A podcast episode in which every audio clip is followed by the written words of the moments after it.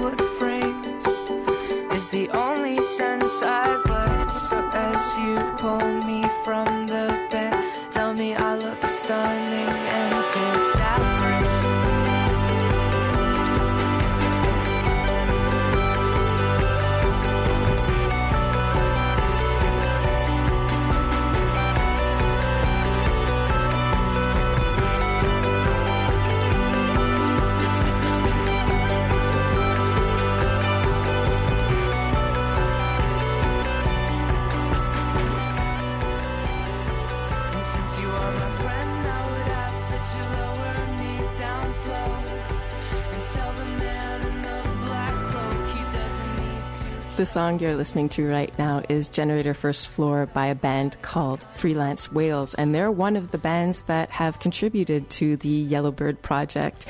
We're going to hear from Matt Stotland today about how he found a connection between indie pop music and saving the world and contributing to great causes. And on the second half of the show, we're going to talk with Professor AJ Levine.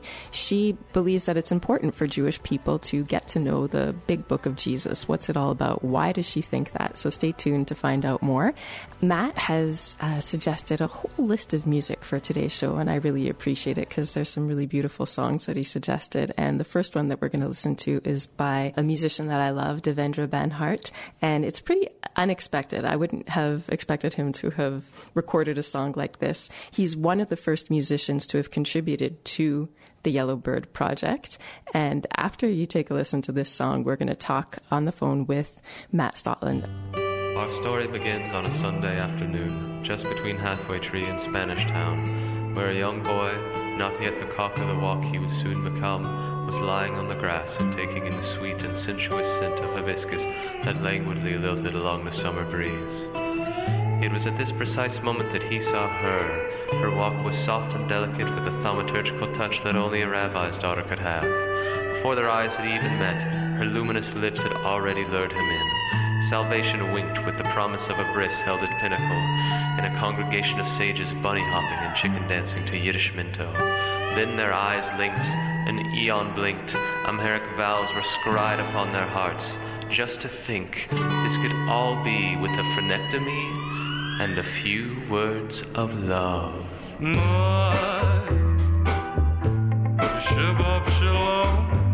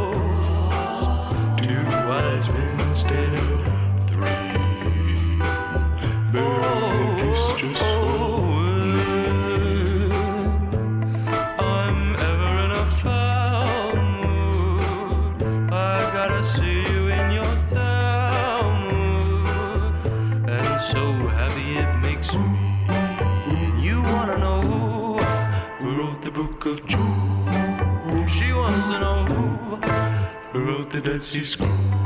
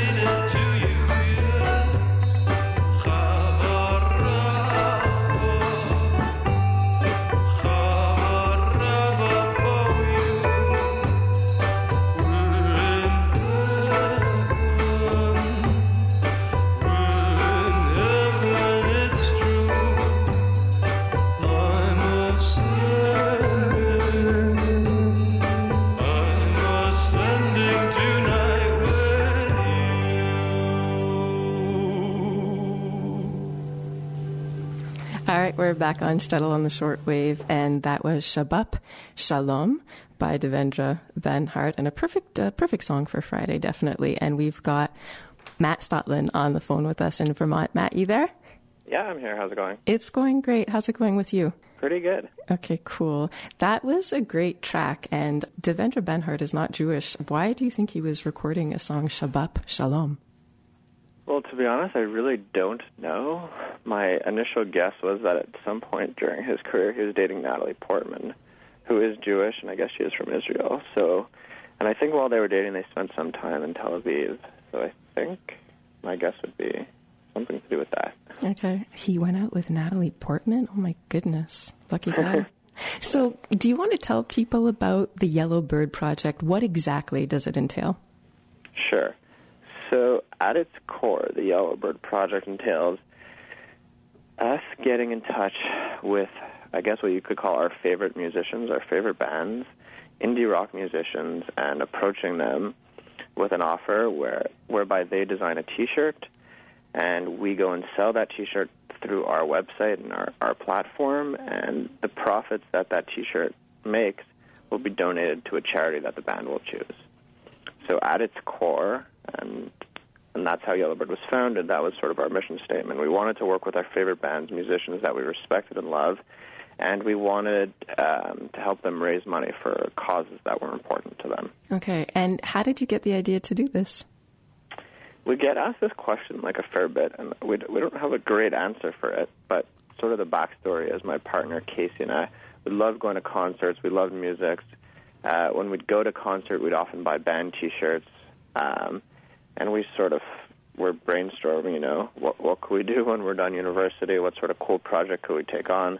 And uh, this idea sort of took shape, and uh, once it took shape, sort of just made sense to us. Everything we liked every aspect about it. We liked the aspect that we got to work with the bands. We liked the aspect that we'd be helping a variety of different charities, and um, that we'd end up with a really cool T-shirt that we ourselves would for sure wear. Who was the first musician? Was it Devendra Banhart? Yeah, so funny enough, Devendra was was the first musician, and uh, you know we credit him for helping us really get the project off the ground. Because once we had him involved, it was easier to convince other artists to get involved. How did you get him involved? Um, we sort of just, you know, blind blind emailed him, and uh, and that was it. You know, which is pretty impressive actually on his part. He just, you know, responded to an email from uh, two random guys who he's never met with a with an idea, and uh, he was just totally willing to participate. And since then, you know, we've emailed lots of other bands, and even now that we have, you know, maybe 50 bands involved, it's still tough for us to to sign on new artists and get them to participate. So even more impressive that he was willing to do it as the first artist. And so since since you had signed him on to do it, who have been some of the bands that you were like, "Oh my god, I can't believe they're going to do it." Who have you been really excited about? I'm sure you're excited about all of them, but yeah, who are like, some almost like all of them because they're I pretty much love the music of every single band that we have on. Um, I mean, uh, one one of our biggest bands is probably Bon Iver. Mm-hmm. Um, we had him maybe I think we've had his T-shirt for about three years now, or maybe two and a half years. And you know, since since we got his T-shirt, he's just sort of blown up. So it's been pretty cool that you know we had him before he was this huge megastar. Mm-hmm. Um, but yeah, I love all the music of all the bands, New Pornographers, Stars. There's, there's a bunch of Canadian bands that are great. Is it? Would you say that um, most of the T-shirts are sold here in because it's based in Montreal, right? The Yellowbird Project. Well, you know that's a, that's a good question because we're sort of we don't actually have an office per se, mm-hmm. so we're sort of a, a virtual organization because my partner Casey, who is from Montreal as well, lives in uh, the UK, lives in London.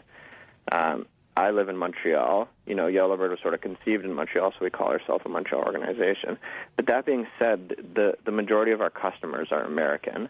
Okay. I guess just based on demographics, and you know, there's a lot more Americans than there are Canadians.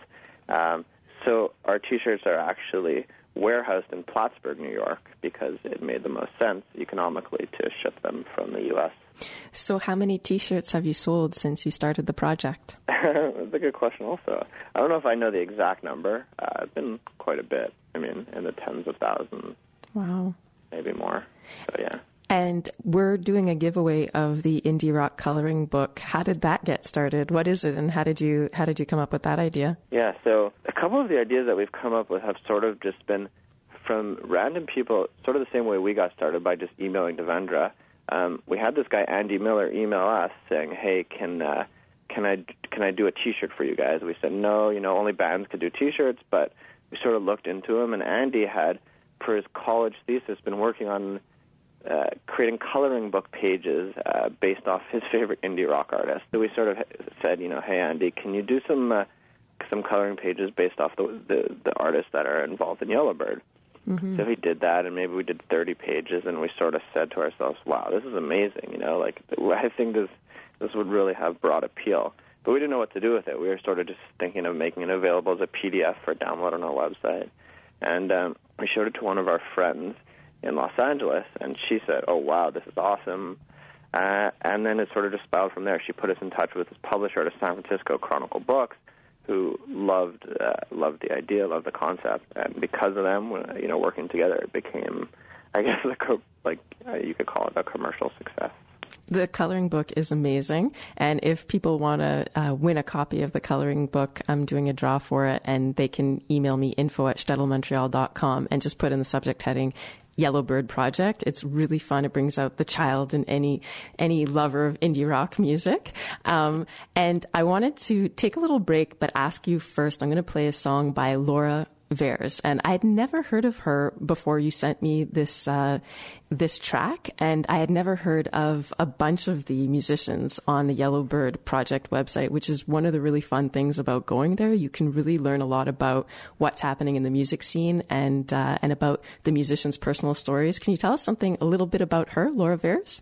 Well, the comment you made actually that was really good. I mean, one of the, one of the mandates when we when we started out this project was we wanted to bring awareness to our favorite artists who didn't necessarily maybe have the most commercial success, but that were just really amazing musicians and artists. So, so by you discovering, you know, one or two artists of our website, we're sort of doing exactly what we what we set out to do. We wanted to to bring great music to the public and to share the music that we had discovered that we thought was amazing. There's so much out there that sometimes it's hard to like know where to get started. Uh, exactly, there's too much out there. yeah, exactly. So you've yeah. given us a really nice, and there's a, also there's a bunch of um, great Canadian bands on there and Montreal bands as well, which is cool too. Yeah, we have a little tab on the on the on, on our website called Canadian Indie Rock A. And, uh, very nice. So we're going to take a little break, and we're going to play this very lovely song, "Mama, You've Been on My Mind" by Laura Veirs, and then we'll be back with Matt Stotland of the Yellow Bird Project. Take a listen.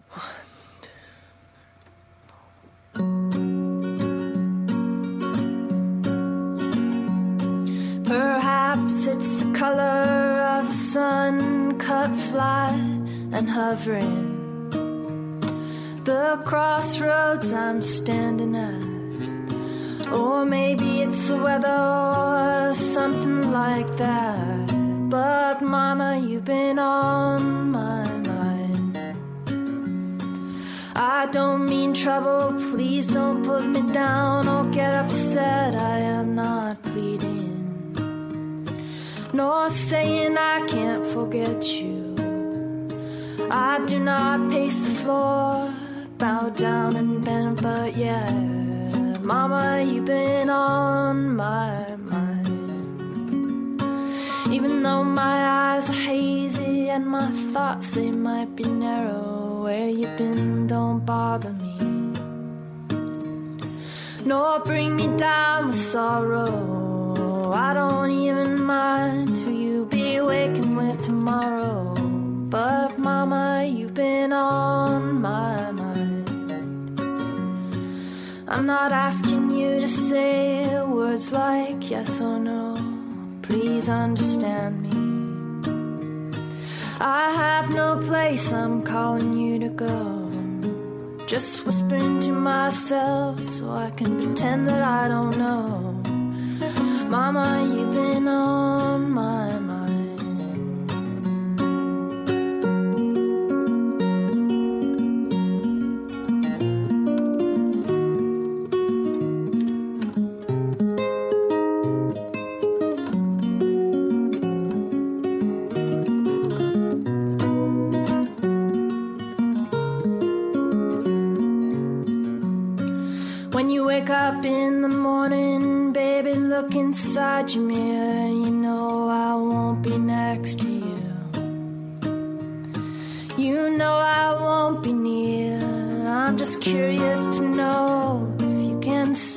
See as clear as someone's got you on his mind.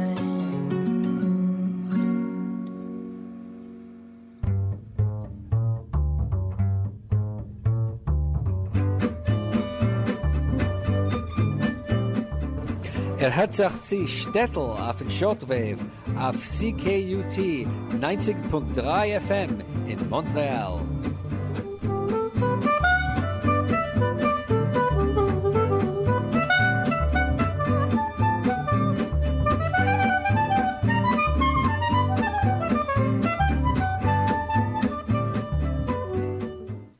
We're back on Shtetl on the shortwave with Matt Stotland of the Yellow Bird Project, and you can find out more about the project by going to the website yellowbirdproject.com.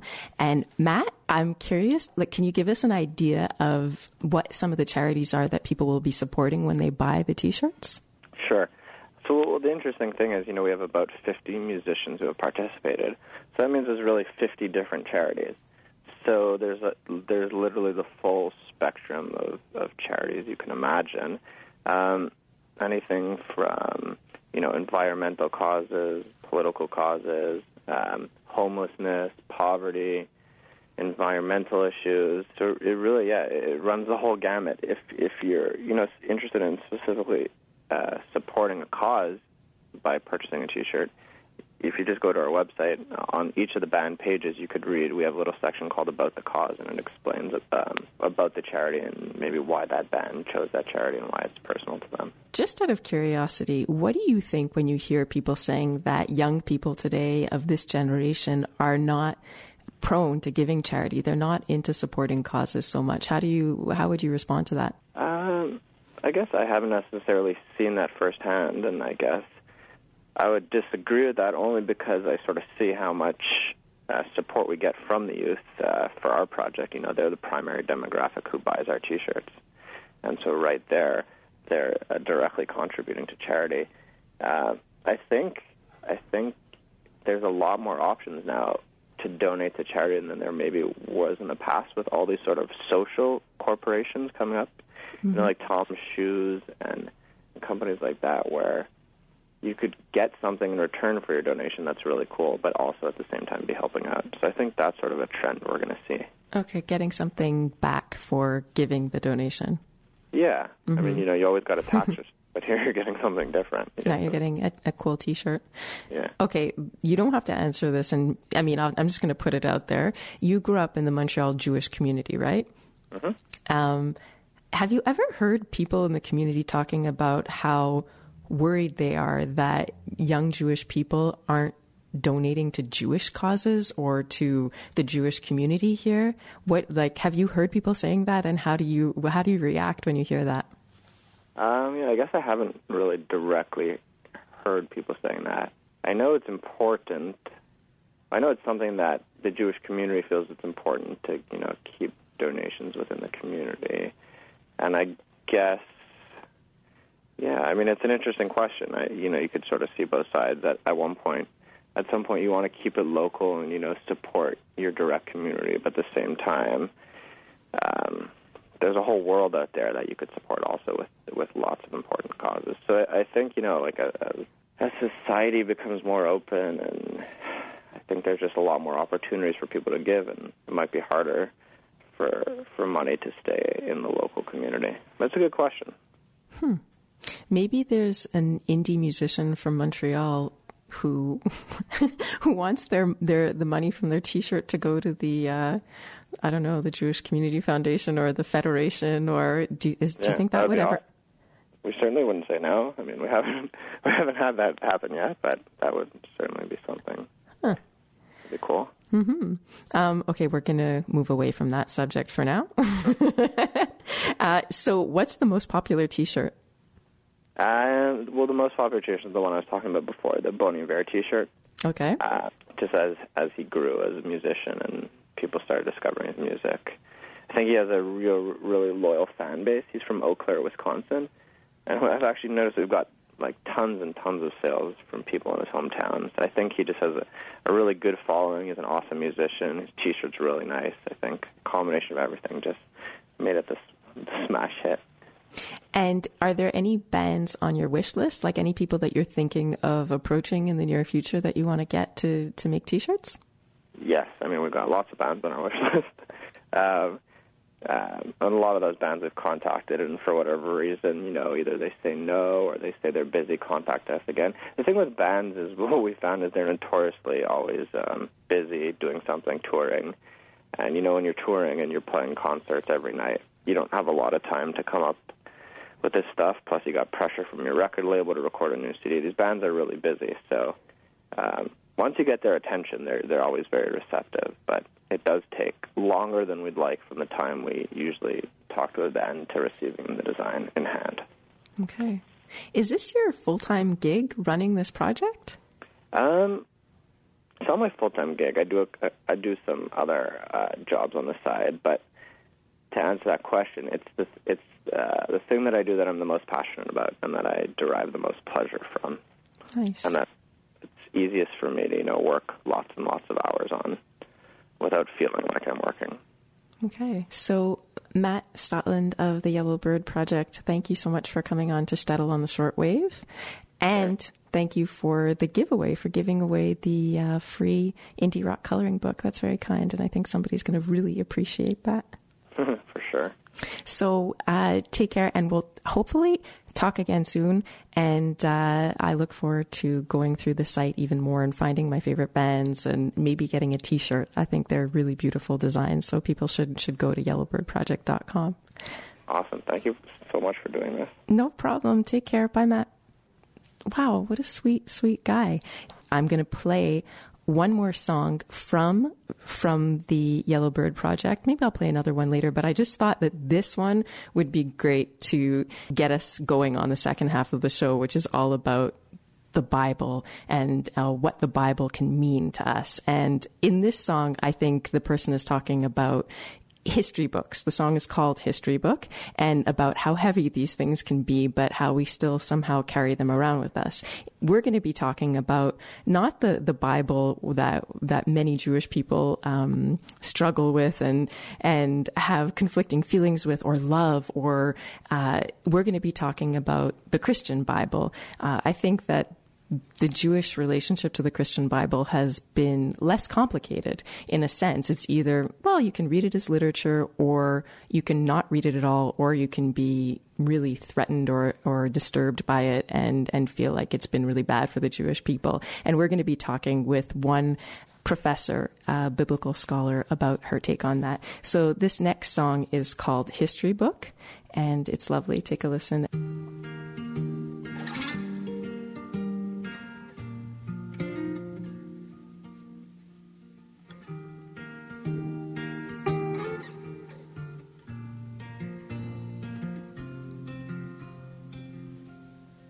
As heavy as a history book can be. I will carry it with me, oh Lord.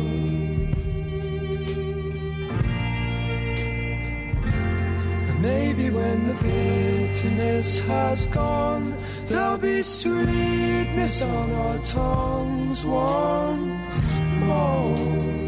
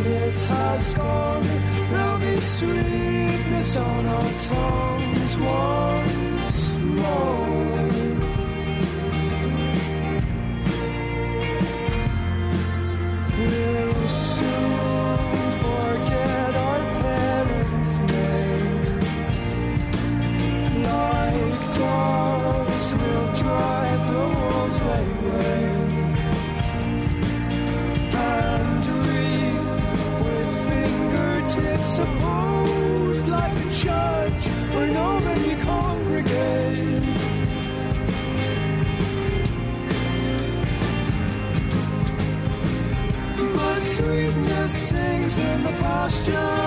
We throw ourselves on the mercy of the earth. If sand and salt have the answer, then the act itself will be louder than the word. And I'll be on your side, and I'll be on your side.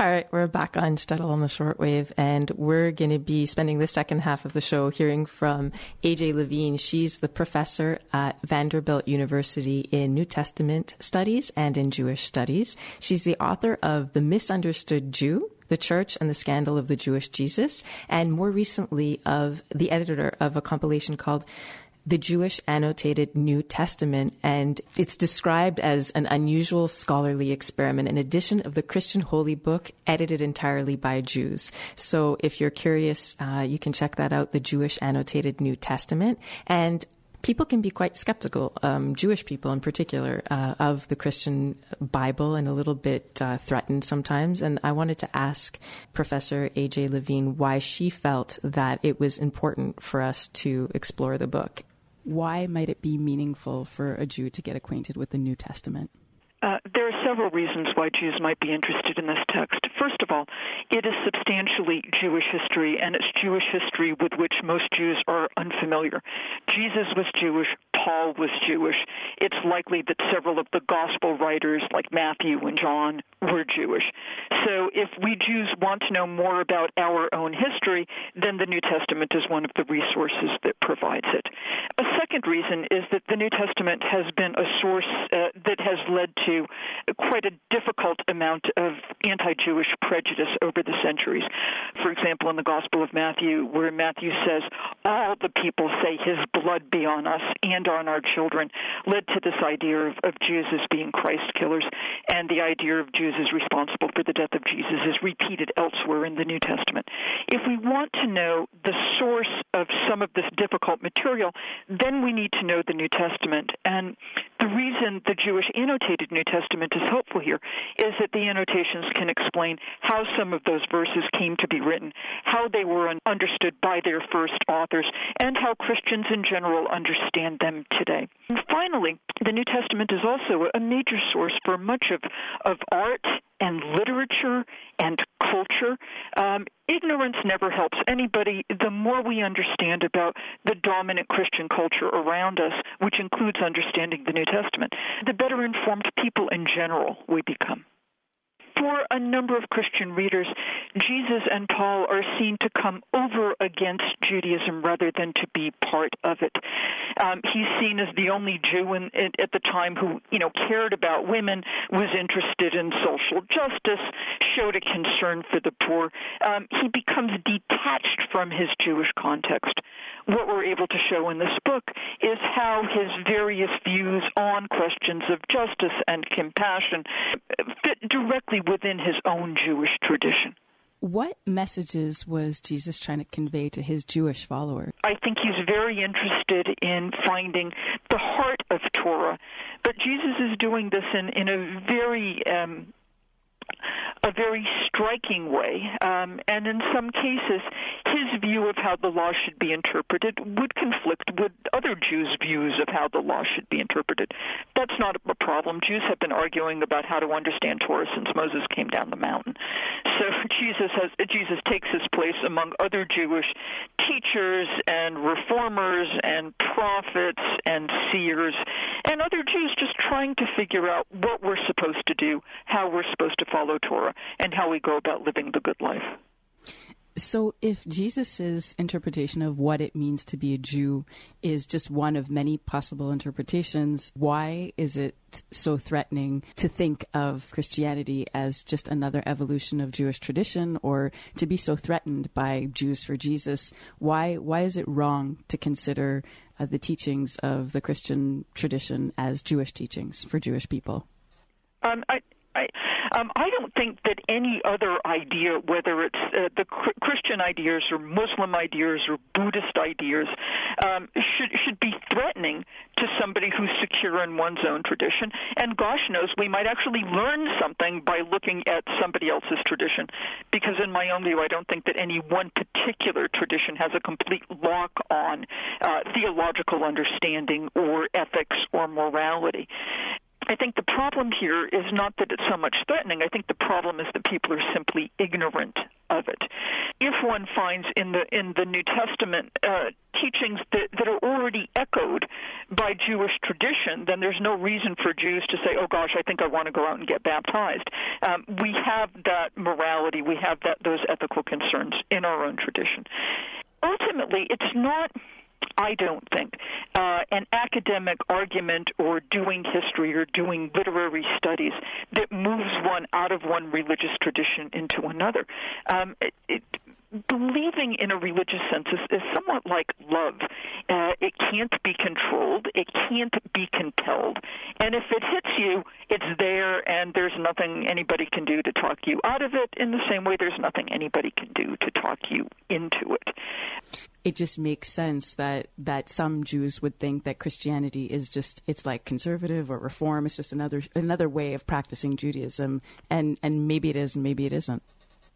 Um, I don't see Christianity today today as another way of practicing Judaism, but neither Judaism nor Christianity have stayed the same over the past 2,000 years. Um, in the first century, Jesus was a practicing Jew who who spoke to fellow Jews, and he had to make sufficient amount of sense within a Jewish context to get other Jews to follow him. Um, but the New Testament is is the record not only of what Jesus said, but it's also the record of how the Christian mission spread from its very Jewish base out to the broader Gentile world.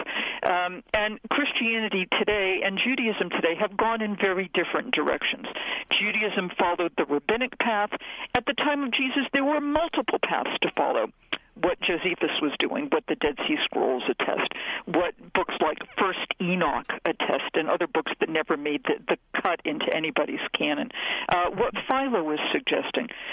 Judaism decides this is what constitutes Judaism, and that comes through the rabbinic lens, and the church decides this is what constitutes Christianity, and that comes through the canonization of the New Testament, and then the early church fathers. What made sense within a first century Jewish context made no sense within a fifth century Jewish context. So I'm not interested today in blurring the boundaries between the synagogue today and the church today. I don't think one should sacrifice the particulars of one's own tradition on the altar of interfaith sensitivity. But I do recognize that Jews and Christians have a common root. We've just moved in different directions. So we recognize our common history, and we also recognize today the very strong differences between Judaism, as most Jews would understand it, and Christianity, as most as most Christians would understand it. Okay. And why has it been so important for you personally to work on Jewish Christian relations? Um, I grew up in New England in a predominantly Portuguese Catholic neighborhood, and my introduction to Christianity was was ethnic Roman Catholicism, which meant I remember the Latin Mass. I remember um, parades of, of, of statues through the streets. My friends saying the Rosary at night, and and and I, I thought Christianity from from the outside was really you know just a lovely tradition, and I thought thought of it kind of like the synagogue we didn't go to Mm-hmm. because as best I, as I understood it, um, Jews and Christians worship the same God, the God who was revealed in in the book of Genesis. We we prayed the Psalms, um, so we had similar prayers. Um, uh, we had certain books that we considered to be sacred in common. And my parents had explained to me that Christians thought that a man named Jesus, who was Jewish, was very important. So somehow they seemed sort of in the family. It was just it just wasn't our show. It wasn't our synagogue. Um, and then uh, when I was seven years old, a little girl said to me, "You killed our Lord." And and I could not fathom how this tradition that had, you know, beautiful songs and lovely rituals and worshiped the same God and prayed the same psalms was saying horrible things about Jews. So I started asking questions then. I was seven then and I'm 55 now, so clearly I've been at it for a long time. And I find in studying early Christianity, I actually find that it makes me a better Jew uh, because I can recover more of my own history. Um, if the New Testament says something um, that seems unfamiliar to me, I'm likely to go to Jewish sources to find out, oh, what did the rabbis say about that? What else were Jews saying about that topic in the first century? Um, and I think one becomes a, a better member of one's own tradition if one understands the other options that that tradition could have followed. So I know what was gained and I also know what was lost. So that was Professor A.J. Levine talking about her perspective on the New Testament. And uh, she describes herself as a Yankee Jewish feminist who teaches in a predominantly Christian divinity school in the buckle of the Bible Belt. And uh, we're going to hear a little bit more about her experience at Vanderbilt teaching uh, the New Testament. But we're going to take a break and listen to of course, they ain't making Jews like Jesus anymore. Kinky Friedman, a, a, very multi talented man. He ran for governor of Texas, and he's actually going to be coming to Montreal uh, in a couple of months. Take a listen, and we'll be back on Shtetl on the shortwave. And if you happen to want to check out a very hysterical article while you're listening to this song, go to shtetlmontreal.com and check out Jesus, Moses, and Mohammed walk into a one hour photo, and Moses has a rifle on his shoulder. That's the title, and it's by Montrealer Jared Tanney. Well, a redneck nerd in a bowling shirt was a guzzling Lone Star beer, talking religion and politics for all the world to hear. They ought to send you back to Russia, boy, or New York City one. You just want to doodle a Christian girl and you kill God's only son. I said, Has it occurred to you, you nerd, that that's not very nice? We Jews believe it was Santa Claus that killed Jesus Christ. You know, you don't look Jewish, he said, near as I could figure. I had you lamped for a slightly anemic, well dressed country nigger. No, they ain't making Jews like Jesus anymore. They don't turn the other cheek the way they done before. He started into shouting and a spitting on the floor. Lord,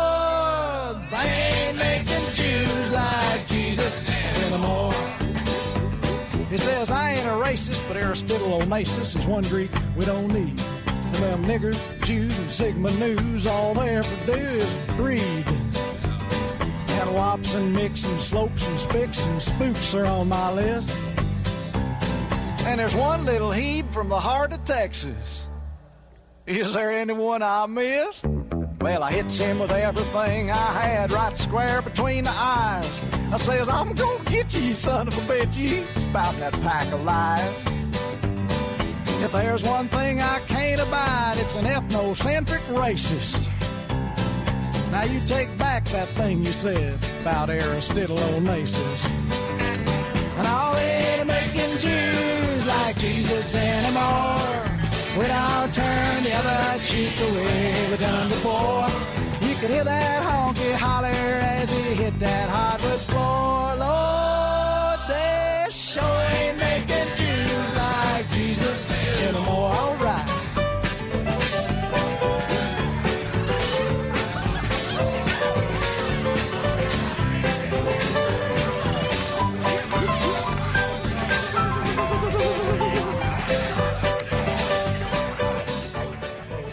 Ain't making Jews like Jesus anymore. That was Kinky Friedman and the Texas Jew Boys. He's uh, very funny and he writes mystery detective novels as well as having run for governor of Texas, as well as having a utopian farm in Texas where he saves animals. Um, he's quite an interesting character and he's been on Shtetl in the past and hopefully he'll be back on again.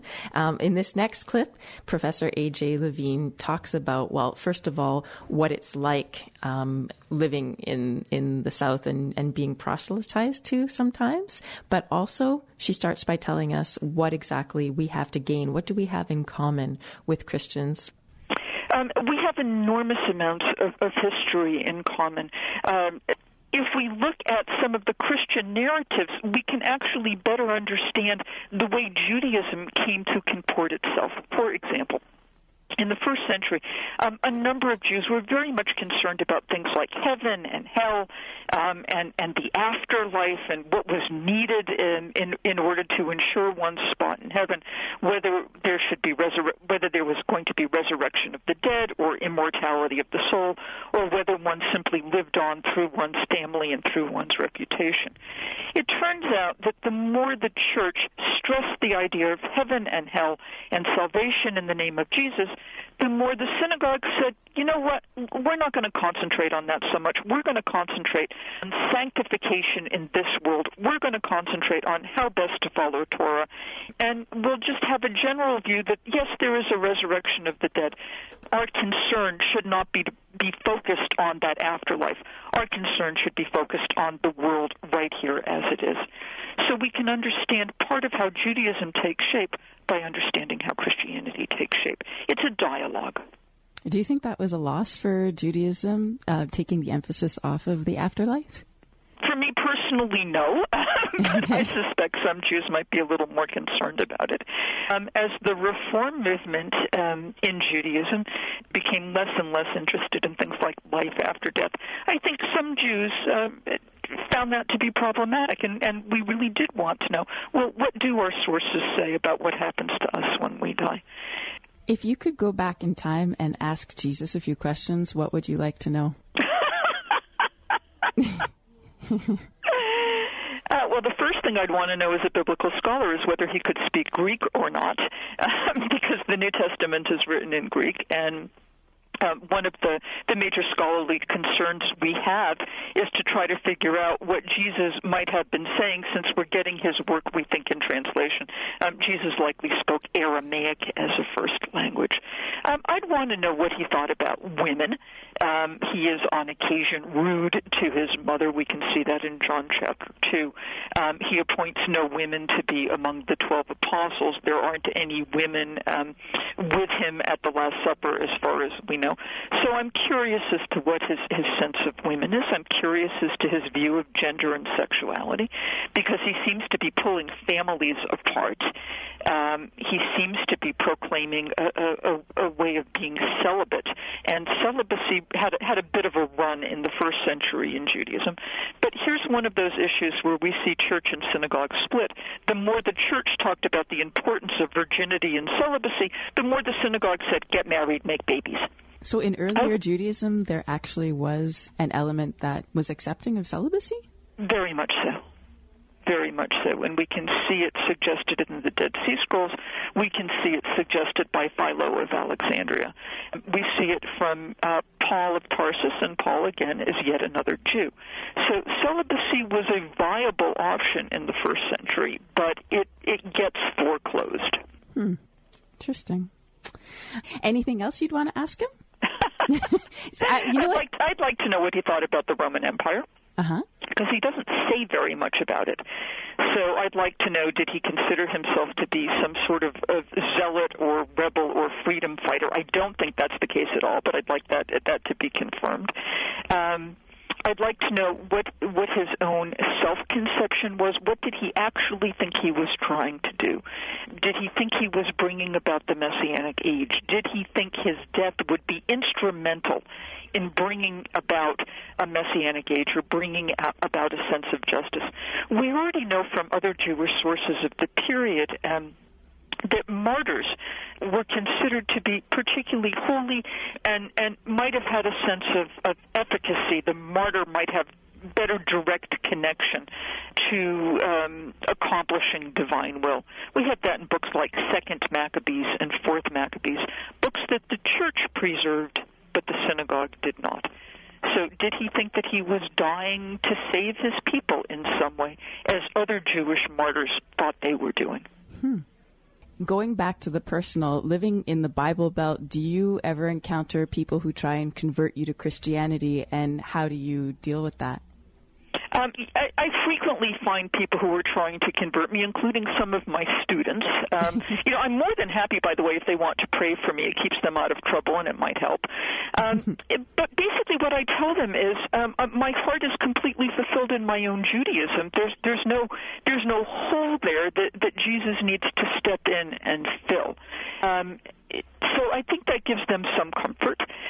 If they want to pursue the issue, then I will tell them that as far as I am concerned as a Jew, that my idea of the Messianic age is that the Messiah and the Messianic age come together.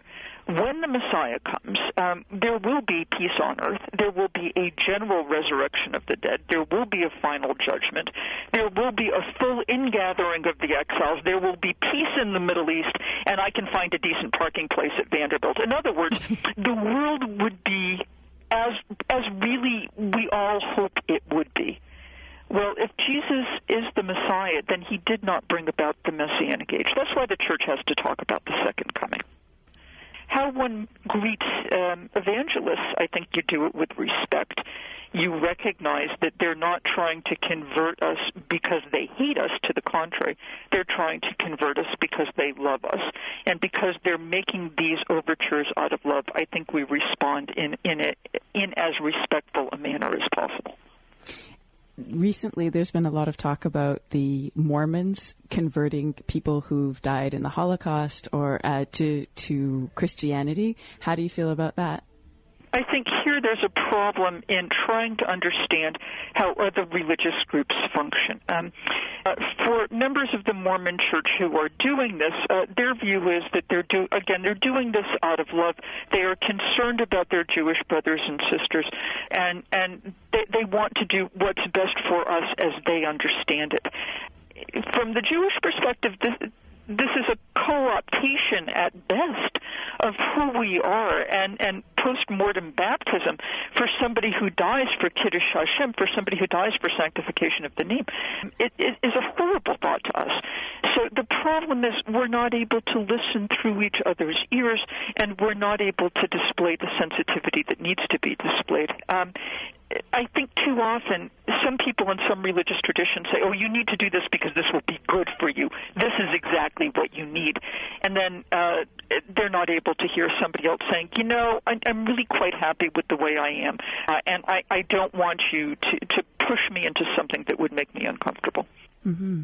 If you had to guide somebody like myself who is guilty of not having read the New Testament and and suggest a starting place, where would you, what book or what chapter would you say would be a good place to start um, getting a sense of the New Testament? Um, the New Testament happily begins with narratives, four stories about Jesus. They're called Gospels, rather than with heavy duty theology, which would be Paul. Um, so the easiest thing to do in reading the New Testament is just to start at the beginning. Um, the beginning of the New Testament is a genealogy. It mentions Abraham, it mentions David, and then it runs from Abraham down to Jesus.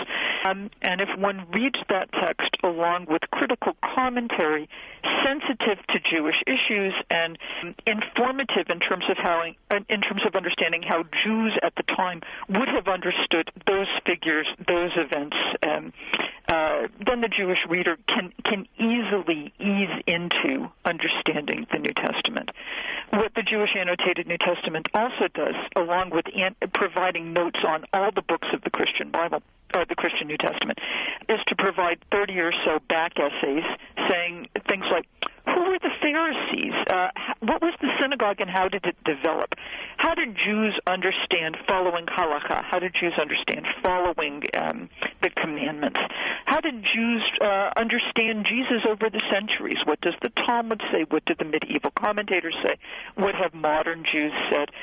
So we have the annotations and we have the background if people want something more in depth. Celibacy.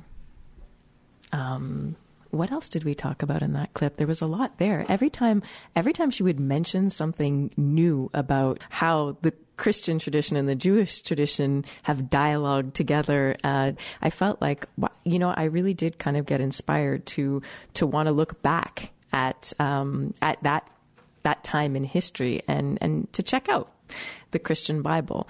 Um, yeah, I don't know why it's kind of scary to say that on Shtetl on the shortwave, but it's true. I mean, it's it, it's um, it's a book of literature and it's a it's a history book of sorts. So I, I think the best way f- I would be curious to look at it with this book, the Jewish Annotated New Testament, and there's over 50 leading academics, Jewish academics, that write commentary in the book, including Susannah Heschel and the Talmudist Daniel Boyarin. So there's a lot of food uh, for thought in there. I want to thank Matt Stotland of the Yellow Bird Project for coming on to Shtetl.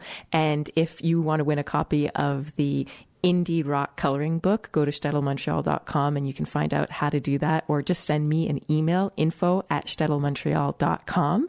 And uh, I'm going to announce the winner next show in two weeks from now. Thank you so much for tuning in.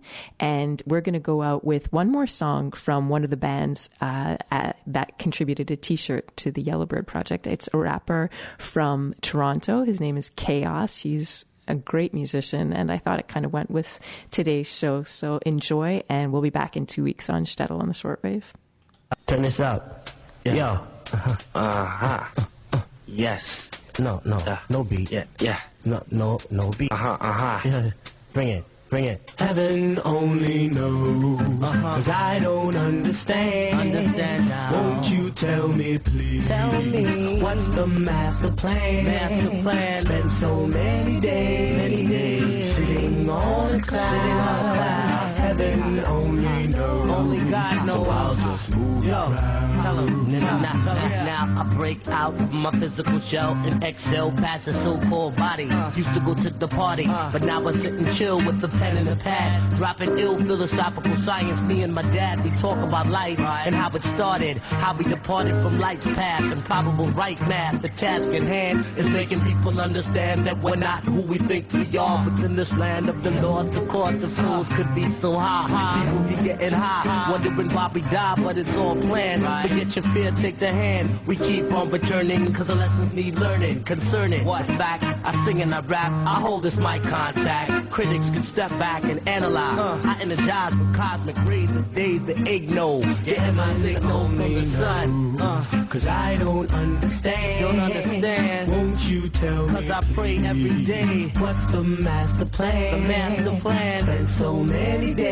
Many days. sitting on a cloud. Sitting on a cloud. Heaven only knows. Only God knows.